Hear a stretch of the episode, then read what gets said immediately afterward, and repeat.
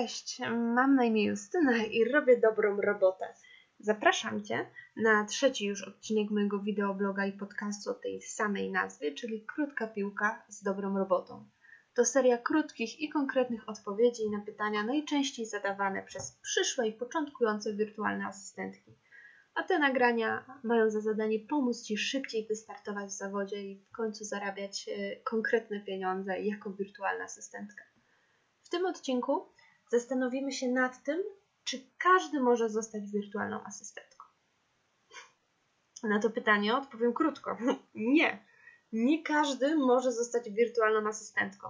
Tak samo jak nie każdy może zostać pilotem śmigłowca, lekarzem, kucharzem czy nawet sprzedawcą. Nie każdy może też być nauczycielem, nie każdy może być kierowcą autobusu. Do tego zawodu także trzeba mieć predyspozycję. To nie jest tak, że jeżeli nie wiesz, co robić w życiu, to znaczy, że powinnaś zostać wirtualną asystentką. Dlatego właśnie, kiedy widzę na Facebooku mój ulubiony typ postu, których autorki po prostu piszą, że z różnych względów no, nie mogą pracować e, w sposób, w jaki pracowały wcześniej. Czyli na przykład straciły pracę przez COVID, albo chcą zostać w domu z dzieckiem po jego urodzeniu. I tak naprawdę w tym ogłoszeniu one wrzucają tylko post, że no nie mogą pracować i co mogłyby robić. I szukają inspiracji i pod każdym takim postem zawsze pojawi się hasło hej, zostań wirtualną asystentką.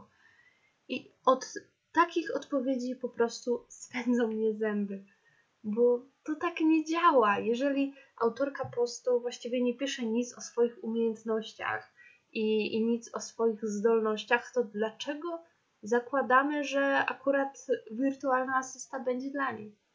Dlaczego idziemy w tym kierunku? Dlaczego nikt nie proponuje, że hej, nie wiesz co robić, może zostań lekarzem? Nikt tak nie pisze, ale wirtualną asystentką już jak najbardziej. To wcale tak, e, tak nie działa i, i takie porady właściwie nie są, nie są za wiele warte i myślę, że nic e, nie zmienią. Zupełnie inaczej też to wygląda, jeżeli to jest po prostu odpowiedź hej, a może sprawdź, zainteresuj się, sprawdź, czy wirtualna asysta jest dla Ciebie. Ale to jest zupełnie inny wydźwięk zdania, bo to jest wtedy tylko sugestia, a nie napisanie po prostu hej, zostań dwa, bo przecież to jest praca dla każdego. No, to tak nie działa, no to pokazuje skrajne niezrozumienie tego zawodu. To nie jest tak, że jeżeli nie masz co robić w życiu, to powinnaś zostać wirtualną asystentką. Więc jeśli jesteś tutaj i, i słuchasz mnie i e, myślisz o zostaniu wirtualną asystentką tylko dlatego, że nie masz żadnego pomysłu na siebie, to powinnaś sobie w tym momencie już dać spokój, bo nie znajdziesz, nie znajdziesz tutaj niczego dla siebie.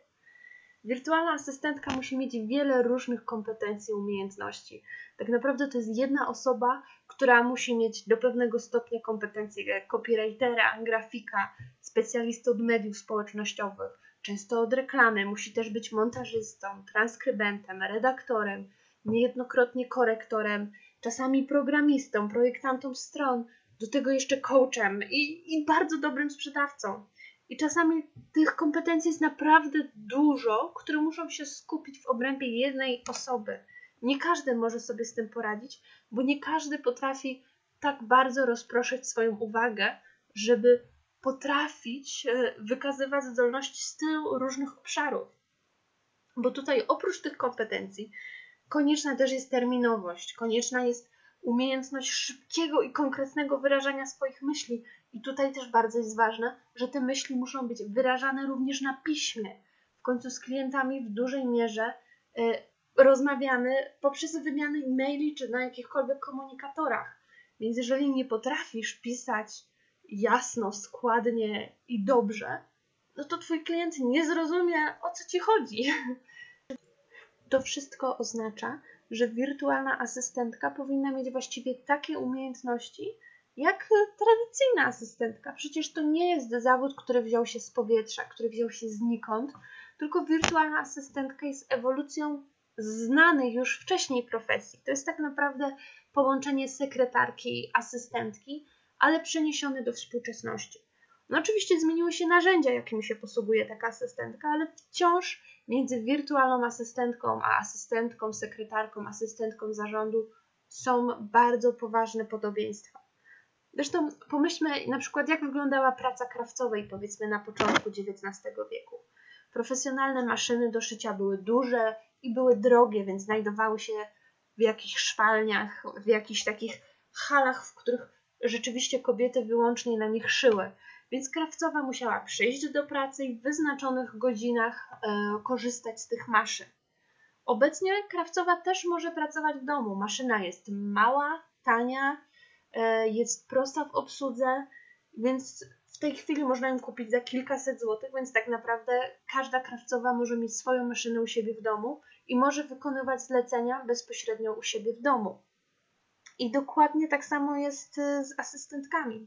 Kiedyś musiały chodzić do biura i siedzieć przy maszynie do pisania w biurze.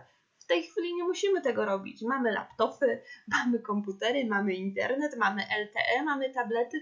Nie musimy siedzieć w biurach i być zamknięte w czterech ścianach, żeby wykonywać swoje obowiązki. Po prostu wyszliśmy w świat online i wirtualna asystentka jest silnie z nim związana. Więc w gruncie rzeczy wirtualna asystentka powinna wykazywać się podobnymi cechami jak asystentka, która pracuje stacjonarnie. Więc czy każdy może zostać wirtualną asystentką? No nie. I nie chcę cię zostawiać z taką prostą odpowiedzią, no bo rzeczywistość nigdy nie jest wyłącznie czarno-biała i właściwie na prawie każde, żadne pytanie nie można odpowiedzieć po prostu tak lub po prostu nie. Więc możemy się za to skupić na tym, jakie cechy powinna wykazywać wirtualna asystentka jaka powinna być osoba, która chce być wirtualną asystentką. Dla mnie najważniejsza jest, y, przynajmniej w moim odczuciu, najważniejsza jest uczciwość takiej osoby. Bo jeżeli pracuje się zdalnie, to trzeba potrafić zbudować zaufanie. Klient musi ci ufać, klient musi wiedzieć, że jeżeli twierdzisz, że nad daną pracą spędziłaś 5 godzin, to że rzeczywiście te spędziłaś klient musi ci ufać. Jeżeli e, nie jesteś osobą wiarygodną, nie jesteś osobą uczciwą, no to po prostu klientów mieć nie będziesz. E, kolejna sprawa to odpowiedzialność i terminowość. No, nie czarujmy się, ale jeżeli pracujesz dla kogoś, kto ma własną firmę, to tą osobę terminy bardzo interesują, dla niej są wiążące. Więc e, dla ciebie, jako asystentki, też powinny być wiążące, więc jeżeli mówisz, że coś będzie na piątek, to na piątek być po prostu musi. E, bardzo dobrze, jeżeli wirtualna asystentka jest proaktywna, tak? To musi być osoba, która nie boi się wychodzić z inicjatywą, która nie boi się odezwać, jeżeli widzi, że coś się dzieje nie w porządku, jeżeli jej doświadczenie mówi inaczej niż, niż to, co robi w danej chwili klient. Oczywiście, że ostateczna decyzja co do tego, co będzie i jak będzie zrobione, zależy od klienta, ale asystentka powinna nie bać się odezwać i powiedzieć, no, że zgodnie z jej doświadczeniem ona zrobiłaby to inaczej. A nuż podpowie, może, może akurat klient nie wiedział, że istnieje inne rozwiązanie problemu, że istnieje prostsza droga. Zawsze to jest naprawdę duży plus, jeżeli ta asystentka potrafi się wykazać i potrafi też dać coś z siebie. To znaczy, że ta asystentka powinna mm, też proponować potencjalne rozwiązania, szukać ich, czyli mieć niezbędną do tego wiedzę, albo po prostu wiedzieć, gdzie szukać odpowiedzi. I tego nie można się nauczyć na żadnym kursie. Nie ma kursów z tego, gdzie szukać odpowiedzi na, na pytania, które może potencjalnie zadać klient. Takich kursów jeszcze nie ma. Być może będą, ale w tej chwili ich na pewno nie ma.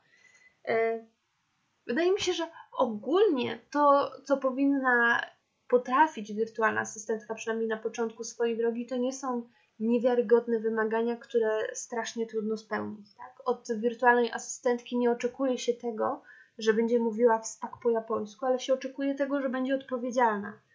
I jestem przekonana, że te wymienione tutaj cechy może mieć wiele osób, które nawet nie zdają sobie z tego sprawy myślę, że naprawdę dużo osób ma predyspozycję, żeby zostać wirtualną asystentką, ale bardzo niewiele z nich zostaje dobrze zarabiającą i profesjonalną wirtualną asystentką. No i, i dlaczego?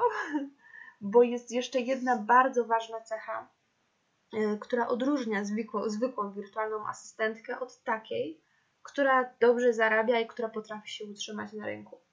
To jest umiejętność prowadzenia biznesu.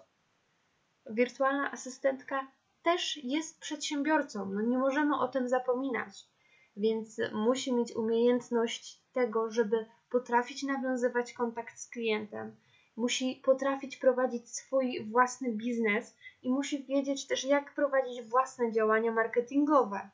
I co jest jeszcze trudniejsze, ona to wszystko musi łączyć z prowadzeniem i wspieraniem biznesów swoich klientów.